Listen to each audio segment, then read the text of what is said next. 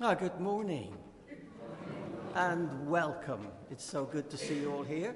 And there'll be some folks joining us online as well, and you are most welcome. And uh, uh, a special welcome to the Reverend Alex Aldous, who's joined us this morning. He's going to bring God's word to us and to preside at communion. So you're most welcome. We're pleased to have you with us. Thank you. I don't think there are any notices, which is good, isn't it? Uh, just to remind you all that through the summer, from now on until the end of August, it's just one service uh, on a Sunday at uh, 10 o'clock. Uh, and the only exception to that, of course, because it's never that simple, is it? Uh, is that on the first Sunday of the month, is that right, Jeanette? Mm. Yeah. The first Sunday of the month, there is a said communion at 10 o'clock, and the all-age service is the main service that week at 10.45. But if you keep coming at 10 o'clock, you'll be fine. Yeah. You'll be fine. You'll be fine. Yes, the 7th of August. Well, I don't know what you've come from. I don't know what's going on in your lives at the moment, whether you're full of expectation or you've got some issues rattling around in your head. Let's just uh, be quiet before the Lord now. We want to know His presence here with us. We want to put all those things aside and be aware of the Lord's presence to receive our praise and to speak into our hearts.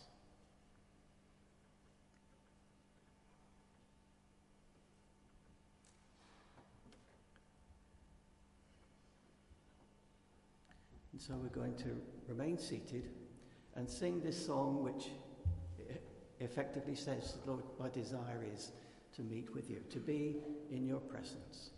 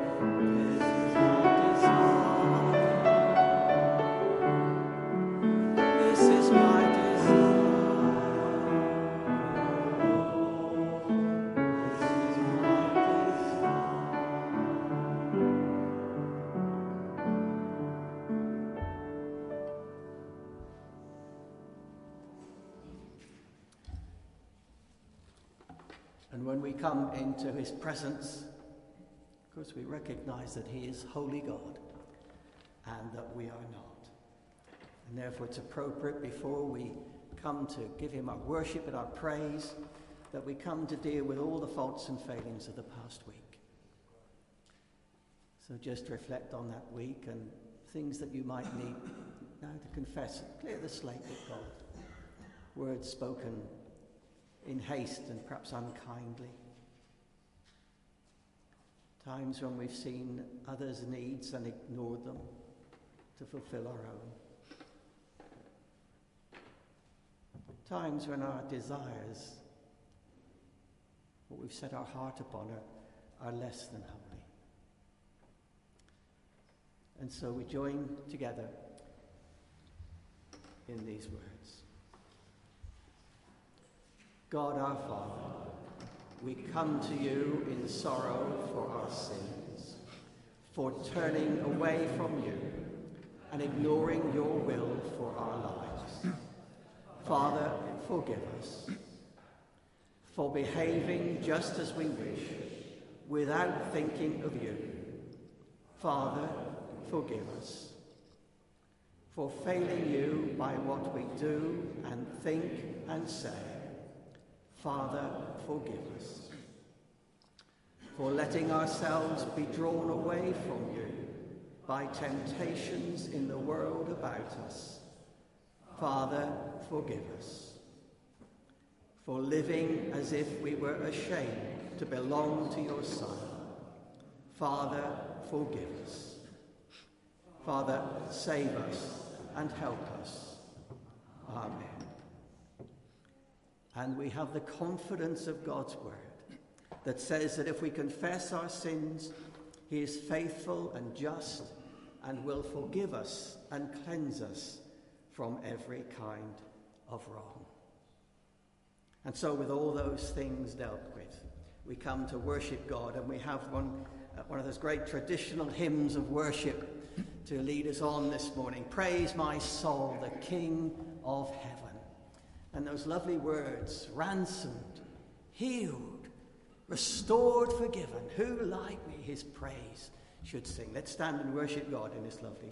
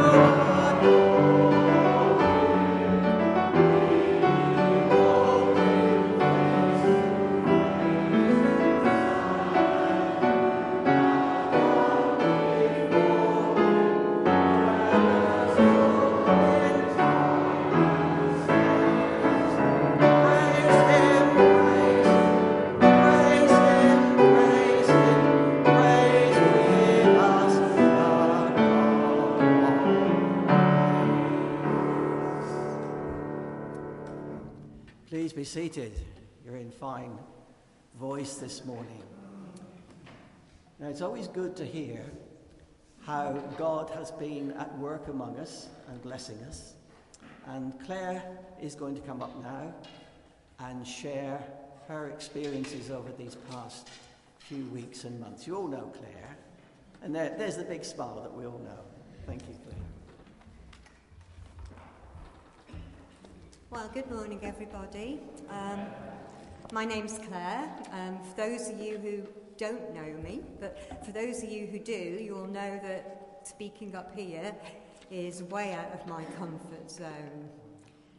Um, I felt for a while that I needed to share what God's been doing in my life over the last few months, but I've been really quite nervous and hesitant. I was talking to John Langridge recently, and he actually suggested that I came up here and shared what God's been doing. So it definitely felt that God was saying, Come on, speak out. Looking back over the last few months, I'd suffered with a very, very slight cough. After much nagging from my husband, I did go to the doctor, who sent me for urgent tests Within a week, I'd had lots of tests done, but nothing really showed up. So we carried on with Christmas and put it all down. At the end of February, however, my doctor rang and said, Claire, I've had another look at your x ray. I'm not quite happy with it. My x ray showed that I'd got an enlarged heart. But I wasn't the slightest bit worried about this because it's a family trait. The doctor said, Well, I think we really ought to make sure. But I wasn't convinced. But I thought I ought to keep my doctor happy. And so went along for a scan, very reluctantly, I have to say. And um, on, I was very nonchalant about it and didn't even tell anybody. On the morning of the scan, which was March the 20th, I'd hardly given it a thought. And actually, that morning, David, my husband, and I, we tried to book a holiday online. I tried with my debit card, and for some reason, the company would not accept my card. This has never happened before. I got a bit cross. So we tried booking the holiday in my husband's name with his card, and the same thing happened. I was getting ready to go by for my scan by then, and I was really quite cross and said, Oh, don't worry, I'll get that done when I get back.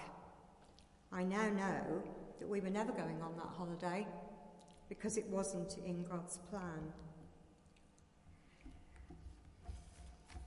Off I went for my scan. I don't know much about this kind of scan, but it seemed to take a very long time. And then the radiographer said, I'm very sorry, but there's something serious going on with your heart. You will need to see a cardiologist. That's okay, I said. And then she said, Today.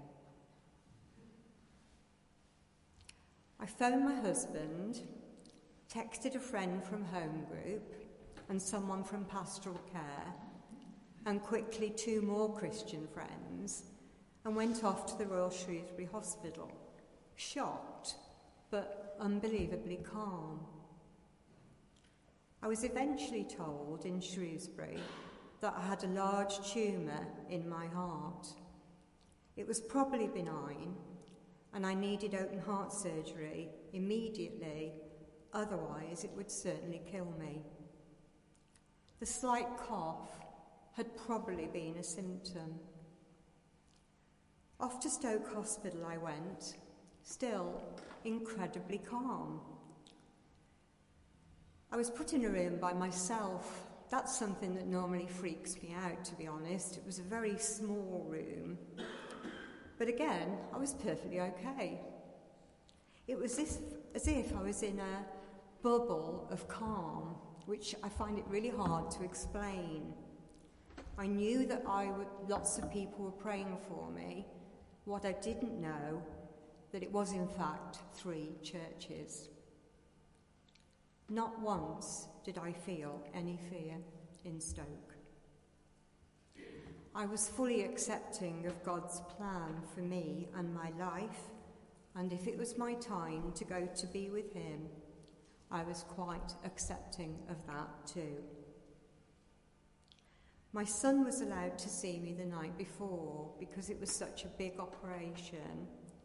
I expected it to be an emotional visit, but it wasn't. It was a normal visit, a calm visit. We had a few jokes, it was fine. This is the peace that only our Lord can bring. I have to say, the power of prayer is incredible. I was in Stoke for over a week, three days in intensive care. I had very major heart surgery. Well, obviously, that was a success. I'm here. And I thank God that He's given me more time. I don't intend to waste this time now. This experience has left me a changed person. Whereas I was a plan six months ahead person, I now live more one day at a time. Or, as the Lord said to me every day in hospital, give us this day the line from the Lord's Prayer. I just want to thank you all for praying for me and thank you for listening to me this morning.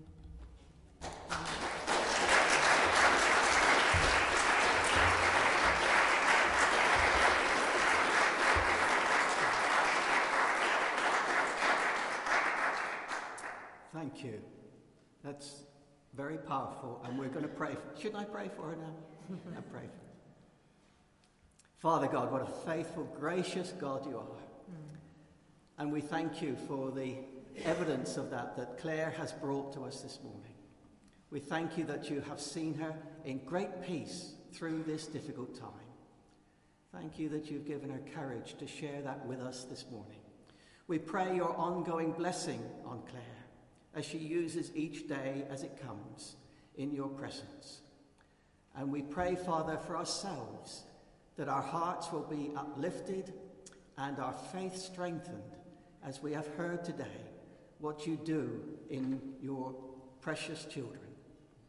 We thank you for your faithfulness and love. Bless Claire and bless us all in Jesus' name. Amen. Thank you. Well, that's, that's wonderful. Thank you so much. And uh, a very good way to follow on from that would be to sing a song which declares that Christ is all that we need. So we're going to sing together in Christ alone. My heart is found. He is my light, my strength, my soul. Let's stand together.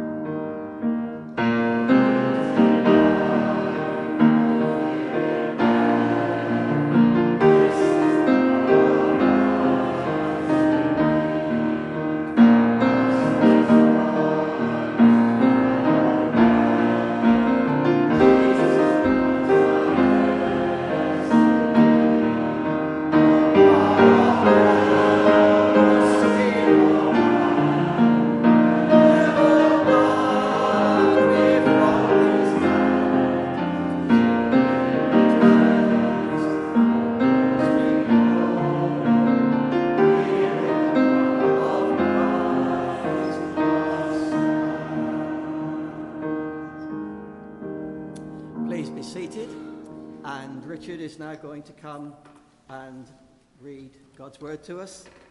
And so you can start finding it in the Bible. It's 1 Peter chapter 2.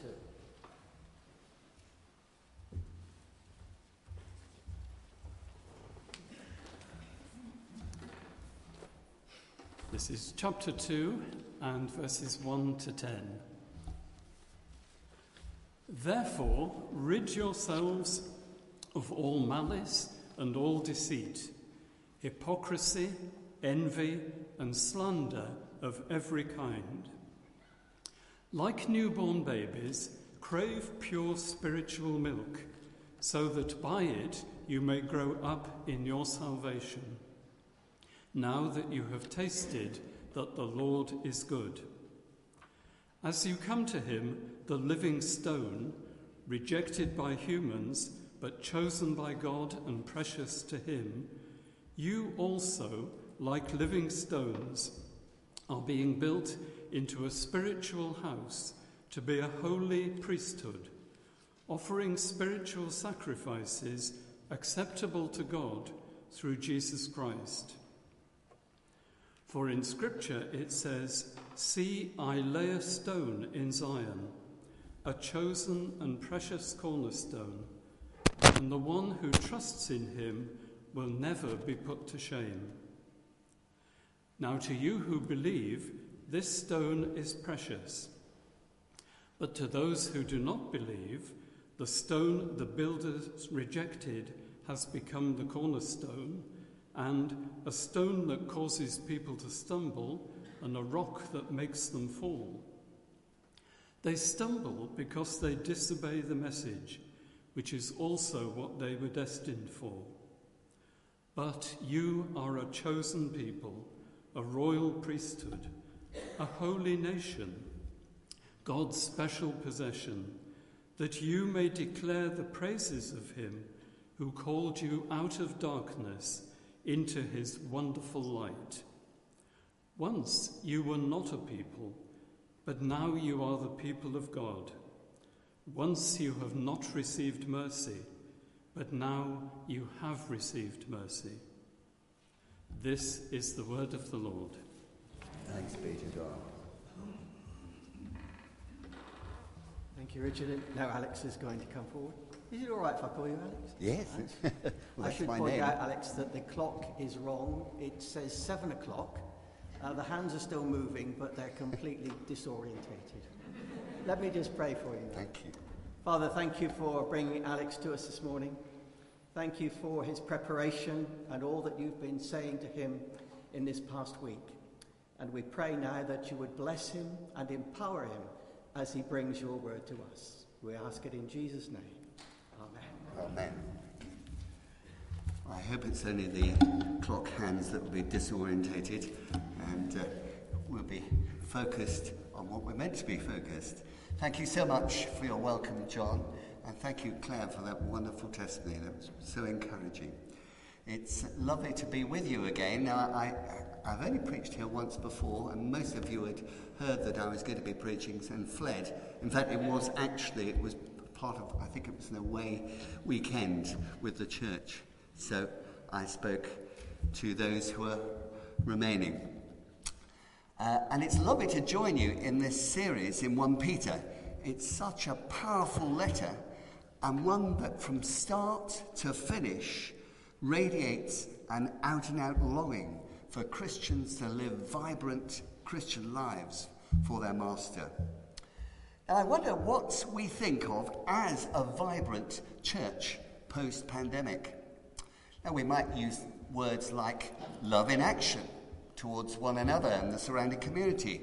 Maybe a church that is empowered for justice in seeking to address the wrongs in our society. It may be it's caring and nurturing those who have suffered from alienation and loneliness over the last two years and seeing how that can be redeemed. A vibrant church may be one, too, where there's be praise and worship uh, leave their mark on all who come through the doors on Sunday, and where faithful preaching of God's word takes place, and where the gifts and the fruit of the Spirit are actively exercised. All these things, I believe, should be part of what should be normal life in the renewed church. But as I come to 1 Peter afresh, there's something which permeates its pages, which arrested my attention. And I'm sure it does you too. The idea of being a holy priesthood. And tragically, we've had to deconstruct that concept because for many within the church family, let alone the world outside, the actual words holy and priesthood either don't go together because of the exposure of so much that seems the antipathy of holy taking place, which, you know, with cases of abuse within the recognized priesthood, or the words holy priesthood seem remote and they don't connect with the ordinary believer. For Peter, however, from the very opening of his letter, he speaks of holiness. And this sets the tone for the epistle and for what he wants to share with God's elect throughout Asia. The vibrant church for him is therefore one who, who is sure of its salvation through faith in Christ and his atoning sacrifice, takes hold of this truth that as chosen ones in Christ, so we are then made holy, sanctified through the Holy Spirit. And for what reason? As it says, to be obedient to Jesus Christ in living out that holiness personally and as the body of Christ. And I'm sure this thread of holiness has been picked up already in previous sermons, but let's go back a moment. The agenda for the spirit filled believer is to be holy as God Himself is holy. Verse 15 of chapter 1, we see, But just as you who called you is holy, so be holy in all you do. God himself declares that his very being is holy in Leviticus 11:44. So what is it to be holy? Well, J.C. Ryle, that great Victorian bishop of Liverpool who wrote his powerful work on holiness, said, Holiness is the habit of being of one mind with God, according as we find his mind described in Scripture. It is the habit of agreeing in God's judgment, hating what he hates, loving what he loves, and measuring everything in this world by the standard of his word. Amen to that. And of course, we, we naturally fail in this, of course. That's why we come to confession each week. And that's why we need fresh cleansing, but also a fresh resolve to follow Him and strive to be more like our Lord, however weak we may feel. And as I read this epistle, what's exciting in terms of our subject matter is that the idea of being part of a holy priesthood is the climax, I believe, of what Peter is exploring in his letter. And if that's the case, then we should want to be part of it and know what it is and how to live it out. And I believe the journey begins in the very first verse of the letter, in which he describes God's elect as strangers in the world and scattered. And there's sadly, of course, a very contemporary feel to this with the war in Ukraine raging, as many people today are being forced to flee their homes, refugees in foreign lands. But the reason for the diaspora here in 1 Peter was probably, of course, through persecution for their faith. But there's another sense in which they're strangers, as we're likewise called to be strangers and at variance with the world's norms. The Christian called to be holy is one whose life should stand out as being distinctive, as salt and light, even strange to the world around. And as we come closer to the heart of Jesus, so we should feel as if the world and its allure is no longer our ultimate focus. And this will be particularly more true the more secularized our society is becoming that label of being strange. All too often, Christians are rather like the story of a Metropolitan Police exam question which was put to trainee officers. This was the case study. You're on patrol. There's an explosion with lots of people screaming. You discover a large hole with an overturned van nearby. There's a strong smell of alcohol inside the van, and you know that there's an unlicensed driver with a passenger who's the wife of your inspector. A motorist stops to help you, but you recognize him as someone who's wanted for armed robbery. At the same time, someone runs out of a nearby building and says that the explosion has caused his expectant wife to have his baby there and then. So, what would you do? One officer was reported to have written Remove your uniform and mingle with the crowds. In that sort of situation, I can't blame him, can you? for all the ridiculousness of the many problems all coming together. Of course, it's just humorous in being bizarre. But the Christian is still required to keep his and her uniform on and armour and be known for doing so. To wear the badge of Christ one proudly and sometimes courageously.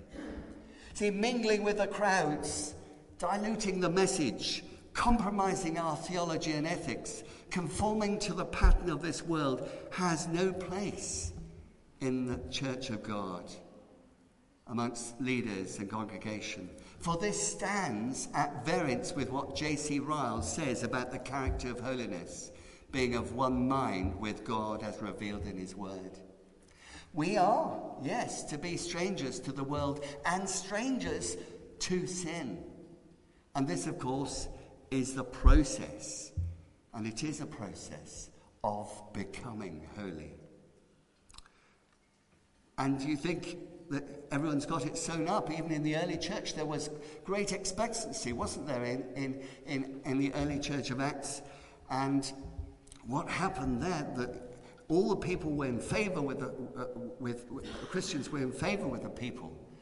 But then along came Ananias and Sapphira and took advantage, didn't they? And they realized what the holiness of God was all about. They took advantage by selling their property and claiming that it was, was sold for one price and they kept back some for themselves. A holy awe came upon the church then. So, moving through the epistle, after Peter talks in chapter 1 of the sanctifying work of the Holy Spirit, there follows a kind of discourse on the mystery and wonder of new birth in Christ, verses 1 to 12 of chapter 1, with its everlasting inheritance. And then Peter goes on to say how Jesus' sacrifice is the means and fulfillment of our salvation. And it's because of this gift of salvation that we're then required to walk in Christ in being holy and putting on Christ daily.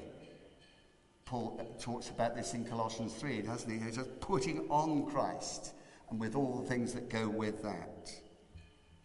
This then is followed up by our beginning of chapter 2. We've arrived, we've started. And there's another therefore. It's a bit Pauline, isn't it? He likes to use the word therefore. If we're being commanded to be holy, and our faith and hope are in God, and we've been purified, chapter 1, verse 22, then we should walk in this and actively shed all that is of the old nature. And what do we see? Of the old nature, nature, of ridding of ourselves of all malice, deceit, and slander. Just to name those three. And these all things, of course, which break, break down relationships in the body of Christ, don't they? They set up divisions and create disharmony. And sadly, we can see that all too often in our churches, where there's jealousy for recognition and position, where false hierarchies are set up within groups instead of grasping the concept of being servant. And I think that is the beginning of holiness where we see, as Jesus did, washing the disciples' feet and recognizing that each is made in the image of God and to be loved. And in verse 4 of chapter 2, we then see that our eyes are upon Christ, who is the living stone. We're called to be, we are called then to become living stones too. He is the light, we become light.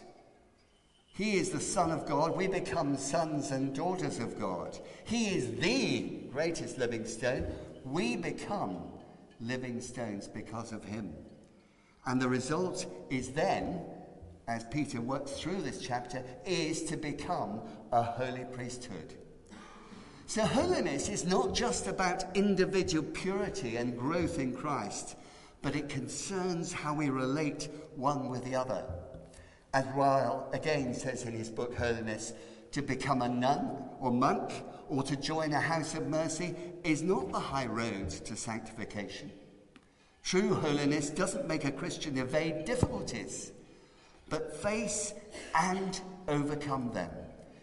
Christ would have his people show that his grace is not a mere hothouse plant which can thrive under shelter, can only thrive under shelter, but a strong, hardy thing which can flourish in every relation of life.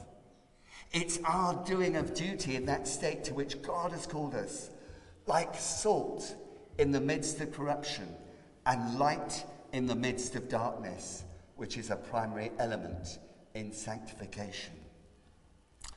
And we need, dear friends, to be aware that we're in the midst of a spiritual battle with the works of darkness. And the closer we come to Christ, the more the battle rages. So Paul, St. Paul talks about this in Ephesians 6, where he describes, of course, our struggle is not against flesh and blood, but against powers of this dark world and spiritual forces of evil in the heavenly realms. And for us to continue in the walk in holiness, we need the spiritual armor, the belt of truth. We start with truth, then the helmet of salvation, the shield of faith, sword of the Spirit, and so on. For if we don't, we allow forces to come in and take over. And particularly when we're involved in doing the Lord's work and being upfront for Him, that's the time to put on each piece of spiritual equipment and to be without it is at our peril. What do I mean in practical terms? I'll share a personal example this week as I was preparing for sermon on Thursday. Out of the blue, a WhatsApp message came on my phone from an unknown number with a picture of a girl called Bonnie on a beach, sending a message to another girl, Julia, suggesting a cycle ride by the Thames.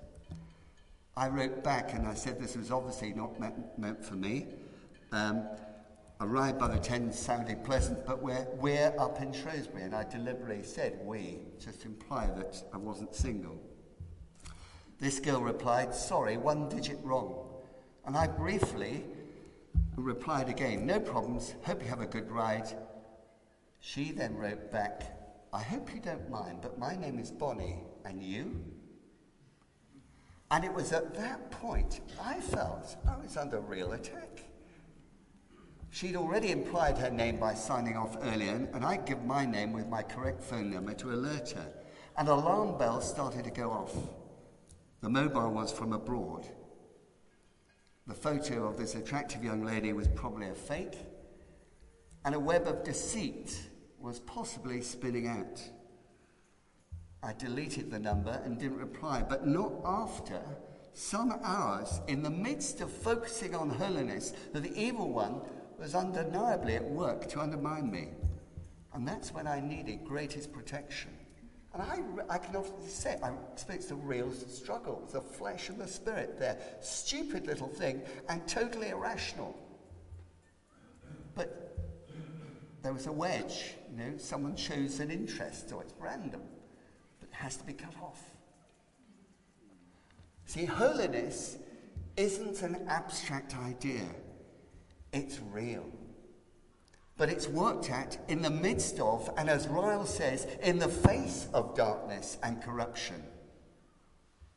And we need to stand back and be able to name the enemy. The enemy of deceit. Certainly it was for me then the enemy of slander, the enemy of hypocrisy. And how do you do that?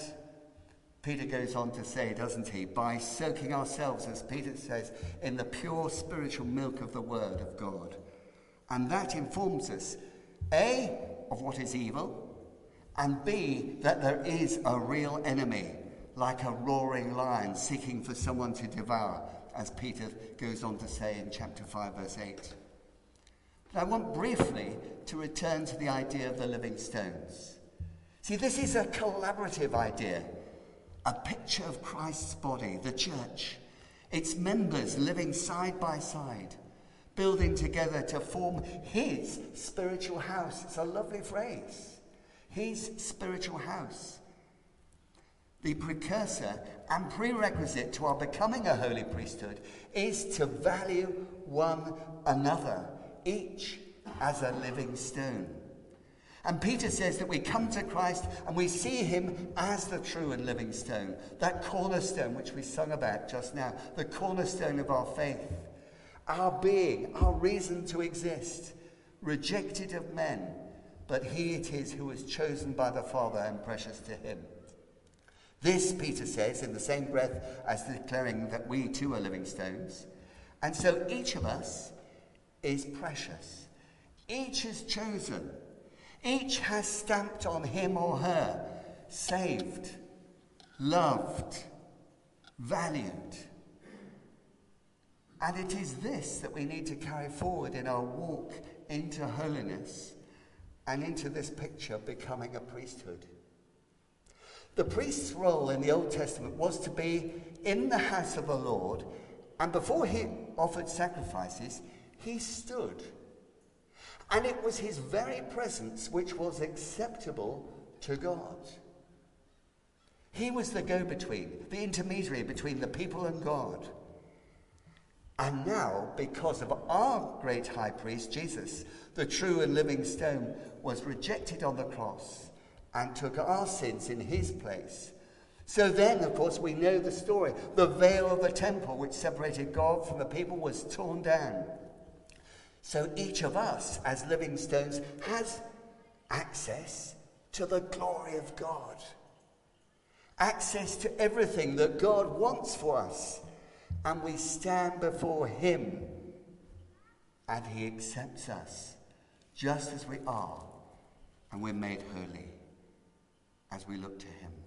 But more so, we are then, every one of us who are in Christ, priests not just me, each one of you, not only in having access to God, but standing as the ones who go between God and the people on our streets, the lost, those who are crying out to be accepted and loved, and to know that there's more to life than just a meaningless routine which teeters between fleeting pleasure and drudgery as Peter says, we are those who have been rescued from a life of sin and self. We are a chosen people by grace, not by what, nothing that we've done, a royal priesthood, one called by kingly appointment, and a people who have more than a sense of belonging. We know that we are the children of God sons and daughters. We're princes and princesses of his kingdom. And for what purpose? Verse 9 goes on to say, that you may declare the praises of him who called you out of darkness and into his wonderful light. Once you were not a people, but now you're the people of God. And this is where the idea of personal holiness must fuse with a sense of belonging to a God who has given us so much and belonging with others who reflect his glory and mirror his goodness should be part of it. Two weeks ago, I had a party. I'm sorry I didn't invite you. Uh, I planned it uh, several years ago. In fact, I didn't invite more than a couple of people from Shrewsbury. They were old friends from all around the country, uh, but we had to put it off because of moving and then COVID and all the rest. I wanted it to be a real celebration of friendship, and mainly Christians. There were some who had professed faith but have gone away from the Lord, and we really asked for prayer for you know amongst those who we knew uh, of Him, and just to pray that the party was was uh, was sanctified actually, uh, and give glory to the, to God. Um, we were blessed, of course, two weeks ago. I think it was probably the best day of the year. Well, I'm biased, but it, it was a lovely Saturday. And then we continued in the church hall at meal with a rather nice hog roast. And we had the privilege of having some musicians. I don't know whether you've heard of Jonathan Vera, uh, but he's worth coming to hear. He's going to be at Meole Brace uh, probably next January. But he's become quite a good friend. I've had him to school in different schools uh, as chaplaincies. And uh, um, he came to take speech day on the morning so I got Prestfelde to pay for him to, to have come to our party in the evening. Shh, don't tell them that. anyway, um, but as I'm sure you know, it's quite hard to enjoy your own party and be involved when there's so many people milling around and you're trying to ensure that everyone else is okay and enjoying themselves and, and mingling. But one of my precious moments was witnessing two dear friends called Mandy and Ruth, who'd never met each other before, come towards each other and they looked into one another's faces, and one of them said, I think we're going to get on really well. And the other said exactly the same. And they threw their arms around each other even before introducing themselves. That's bizarre in the world's eyes. But both of these women radiate Jesus' presence and exude his love. And there was an instant recognition of something, of being part of that holy priesthood shared as living stones. For me, it was like a taste of heaven just to witness that moment. Now, we're all different, and some are more outgoing than others, and so on. But do you hear what I'm saying? being part of a holy priesthood where we're all urging one another on to flee a life of darkness and instead to dwell in the light of Christ. So, in fellowship, we are caught up together with this mutual recognition of the Spirit working within us. And it then becomes the most natural thing in the world to praise Him and stand together as one, testifying to His redeeming power. And it's not, as Ryle says, that we make an idol of holiness, that has perhaps been the temptation of holiness movements in the past, but that we walk in it, we strive more towards it, and we struggle in the midst of things that prevent it. But corporately, we're called to spur one another on and bear one another's burdens in this regard. That's been part of the church. That's been part of living stones together. That's been part of a holy priesthood. And particularly in the 19th century, holiness was seen as a kind of trophy to attain, and they thought they'd re- reached sinless perfection. I don't know if you heard C.H. Spurgeon, that great Baptist minister, once heard such a speaker talk about how he thought he'd reached sinless perfection and he was staying with Spurgeon. From the following morning, Spurgeon, who's got quite a, a, a, naughty twinkle about him, he just took hold of a jug of milk and poured it over his head. And he soon realized uh, that he had a long way to go for sinless perfection. holiness, and I finish here now holiness and being part of a holy priesthood. It's not a system. It's not a rarefied position which puts one class of Christians above another. No, it's an onward dynamic where each living stone in the fellowship looks out for the weaker brother or sister, doesn't look down on them, walks beside them, disciples them, and shares honestly with them in order to grow to be more like Jesus. See, it's a 24 7 activity. And interesting enough, that's what today's date is. What a way to place to start. It's 24 7, isn't it? 24th of July. As Jesus said, to whom much is given, much is required. And as we close, perhaps we can take a moment to examine our own hearts. Where are we individually in our walk in holiness? Are there things this morning we know that we need cleansing from? And perhaps we realize are far from holy.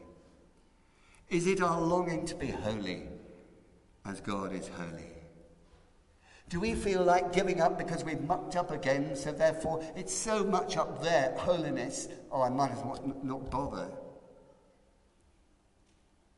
Whom are we walking alongside in that walk of holiness to spur others on to be holy? How are we as living stones in Bayston Hill urging others on to reflect Christ's glory to our needy neighbourhood? as we come to receive communion. Let's again give thanks for him who stood between and suffered for our sakes so that we can be those who, like Christ, can in some measure be wounded victors for him. We, unlike Jesus, bear the scars of sin. Jesus didn't. Jesus bore the scars of our sin on him. And yet, because of his victory in us, he accepts us as we are and is longing to walk with us in this journey of holiness and as individuals and as a church. May that be our heart's desire and our prayer as a community, as individuals. Amen.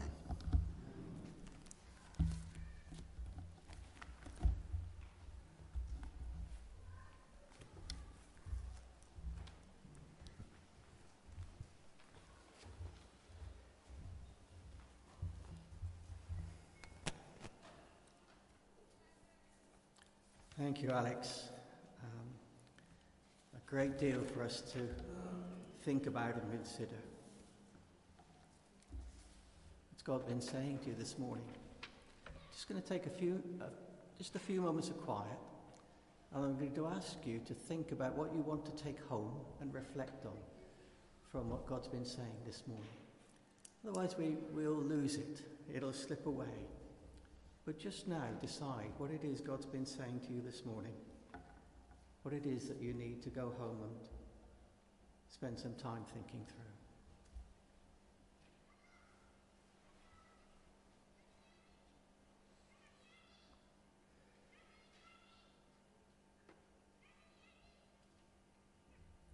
Father God, we thank you for your word, and we pray that your Holy Spirit would be at work in each of our hearts and minds this morning and in the coming week. May He bring to mind the things that you have said. May He give us wisdom and discernment and insight as to what you're saying and how we can move forward with those things in our lives day by day. So may your Spirit powerfully be at work among us. We ask it in Jesus' name. Amen. I'm going to ask you now to stand and we're going to declare what we as Christians believe. A declaration of our faith. And uh, I'll say the bits and you reply with the stuff that's in bold type. Do you believe and trust in God the Father? I believe in God the Father, creator of heaven and earth. Do you believe and trust in his Son, Jesus Christ? I believe conceived by the Holy Spirit, born of the Virgin Mary. He suffered under Pontius Pilate, was crucified, died, and was buried. He descended to hell. The third day he rose again from the dead. He ascended to heaven and is seated at the right hand of God the Father Almighty. From there he will come to judge the living and the dead. Do you believe and trust in the Holy Spirit? I believe in the Holy Spirit, Holy Catholic Church, communion of saints, forgiveness of sins, resurrection of the body, and the life everlasting. Amen. Now please be seated, and Susie's going to come and lead our intercessions this morning.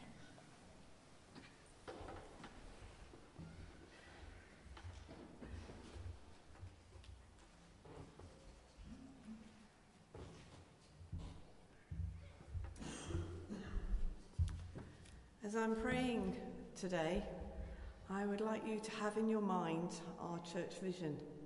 It's about praying for us. It's praying for those that are outside our walls or outside of our faith, maybe our neighbours, our family, people far away, and praying for the rest of the world. Let's pray.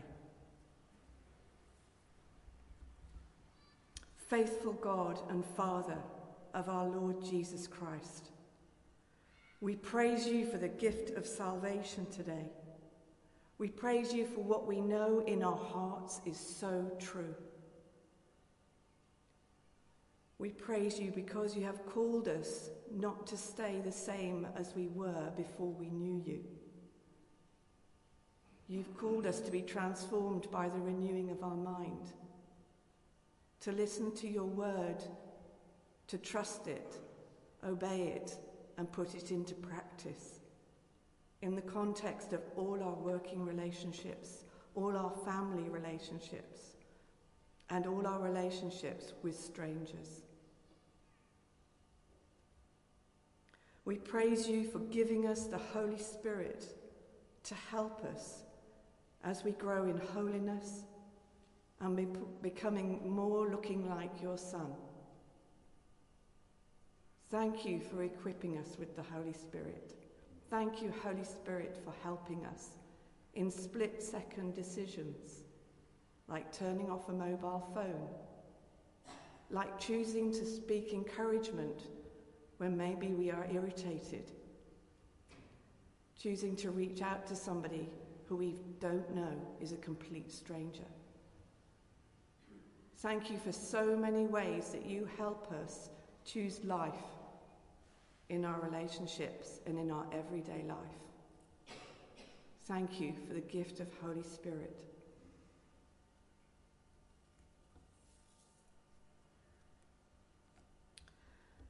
And Lord, we pray for what you have given us we pray that for those that don't yet know you. We pray for refreshment for those that have known you and are struggling with their faith.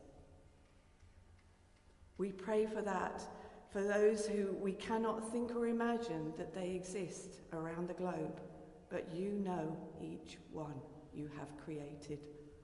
So we pray for the desire of your heart among all nations on earth all that you are wanting to do and accomplish because of what your Son, Jesus Christ, did on the cross, because of what salvation you have yet to bring around the globe. We cry out for that salvation to be manifest in increasing measure this day. And Lord, we want to cry out too for national leaders around the globe as well as at home. Lord, we cry out for the fear of the Lord in their lives.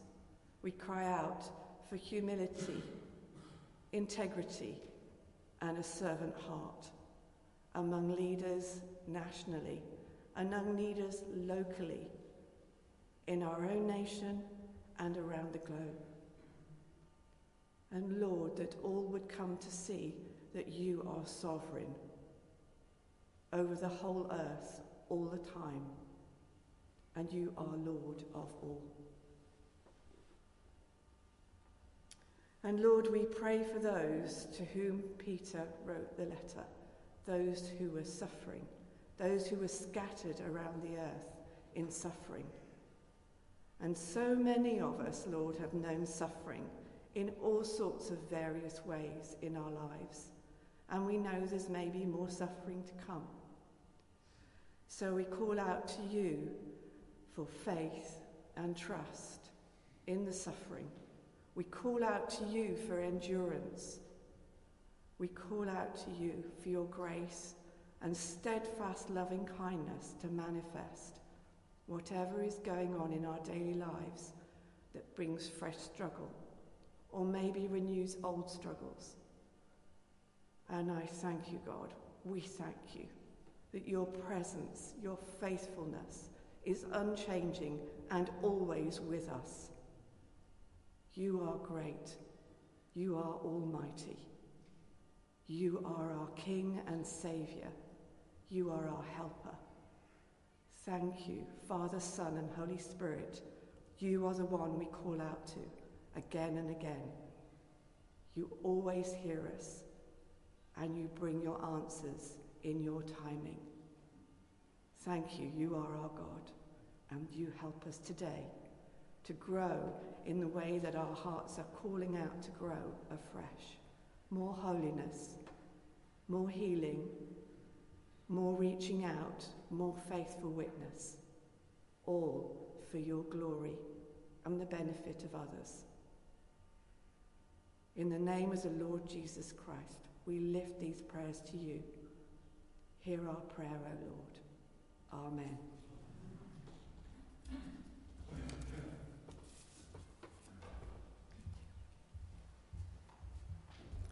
Thank you very much, Susie. We're going to uh, move towards communion now. For those of you who haven't been here before, if you're visitors, or um, just to let you know, uh, for the distribution of bread and wine now, um, the stewards will direct you as to when to come forward, and uh, you'll be served bread here and wine at the side tables. We take the elements back to our seat, and then when all have been served, we will eat and drink together. We're going to, of course, before that, we're going to have the peace. We share the peace together. Um, can I uh, suggest, because COVID's still around and some people are still nervous, that uh, as we come to share the peace, we do it from where we are standing. Um, and we, we meet uh, eyes and wave to people and bless them, uh, those around you and those across the room. So, uh, it, would you please stand? Let the peace of Christ rule in your hearts. Since you are members of one body, you were called to peace. The peace of the Lord be always. With you. Let us offer one another a sign of peace. Peace.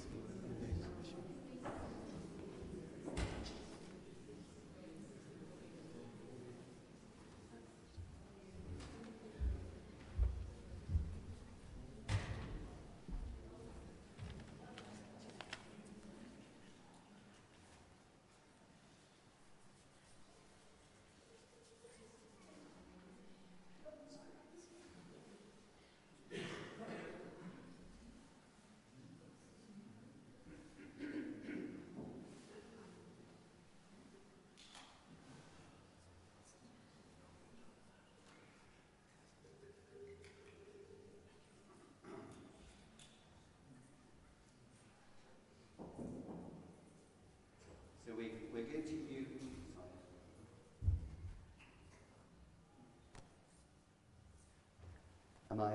You, yes, I am. Uh, we're going to use Eucharistic Prayer H. So the Lord be with you. Lift up your hearts. Let us give thanks to the Lord our God. It is right to praise you, Father, Lord of all creation. In your love, you made us for yourself. When we turned away, you did not reject us, but came to meet us in your Son. You embraced us as your children and welcomed us to sit with you. In Christ you shared our life that we might live in him and he in us.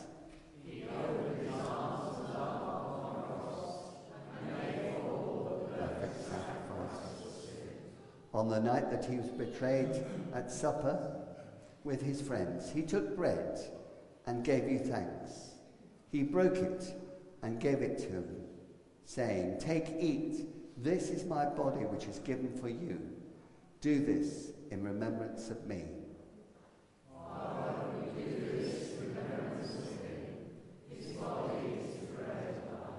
At the end of supper, taking the cup of wine, he gave you thanks and said, Drink this, all of you. This is my blood of the new covenant, which is shed for you for the forgiveness of sins. Do this in remembrance of me.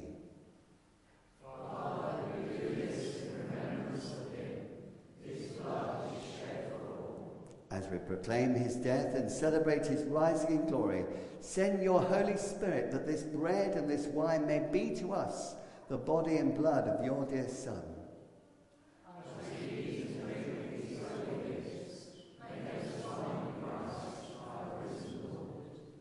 With your whole church throughout the world, we offer you this sacrifice of praise and lift our voice to join the eternal song of heaven. Holy, holy, holy Lord, God of power and might, heaven and earth are full of your glory.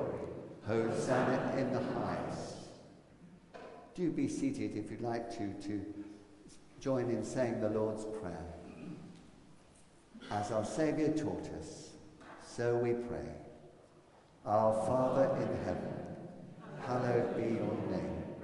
Your kingdom come, your will be done, on earth as in heaven. Give us today our daily bread. Forgive us our sins, as we forgive those who sin against us. Lead us not into temptation, but deliver us from evil. For the kingdom, the power, and the glory are yours, now and forever. Amen. We break this bread to share in the body of Christ.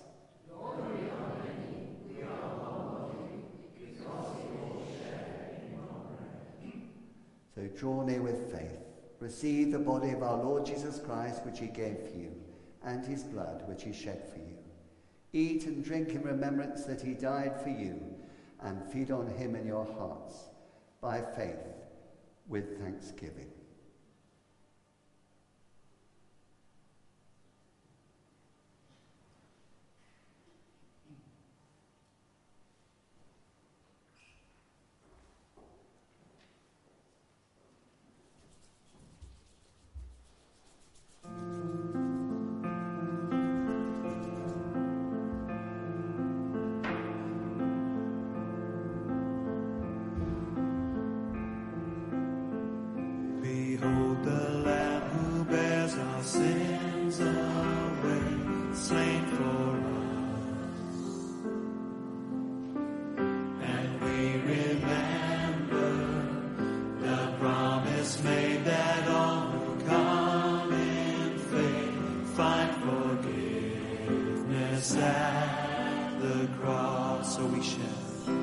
So we share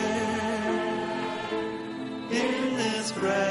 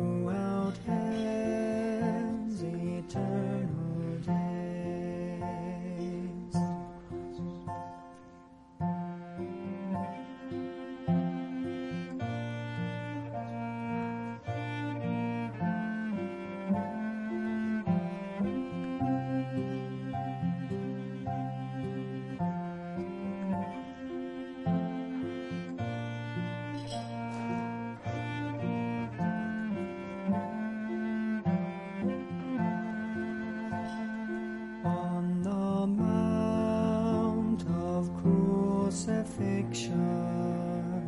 Fountains open deep and wide. Through the flood gates of God's mercy flow a vast and gracious tide. Grace and love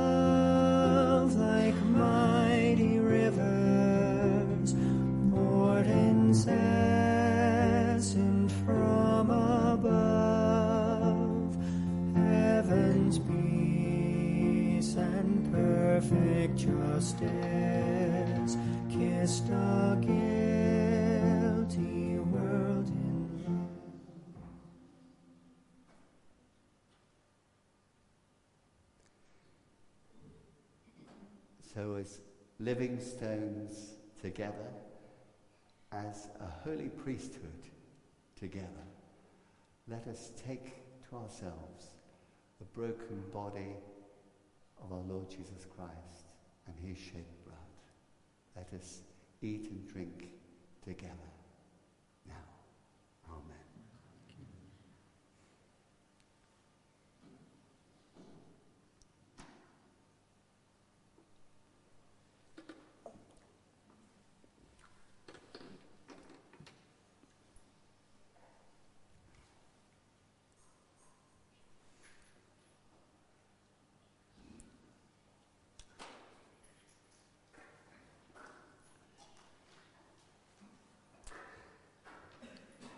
So we can rejoice together and praise Him for what He has given to us, these emblems of His grace. So let's join in saying, Almighty God, we thank you for feeding us with the body and blood of your Son, Jesus Christ. Through him we offer you our souls and bodies, a living sacrifice. Send us out in the power of your Spirit to live and work for praise and glory. Amen.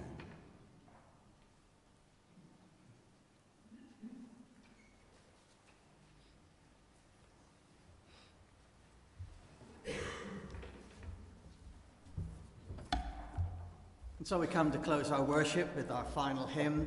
I always try and choose a uh, song which will take us out into the world in a positive uh, frame of mind. And we're going to sing All My Days. I will sing this song of gladness.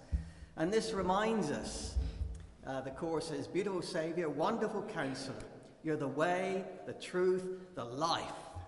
You're the risen one, heaven's champion, and you reign over all. This is the Lord Jesus who, by his Spirit, goes with us into the coming week. So let's rejoice and leave this place then with these words singing in our hearts and minds. Let's stand to sing.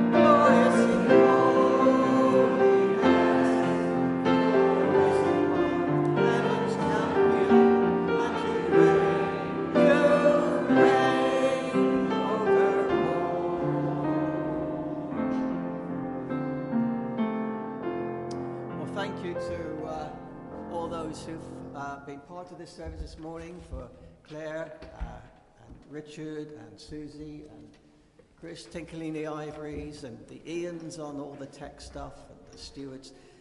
It makes it work, and we appreciate you all, guys. Thank you very much. And to Alex for the word that you brought to us this morning. Thank you so much.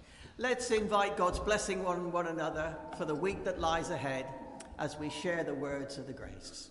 The grace of our Lord Jesus Christ and the love of God and the fellowship of the Holy Spirit be with us all evermore. And now go in peace to love and serve the Lord. Amen.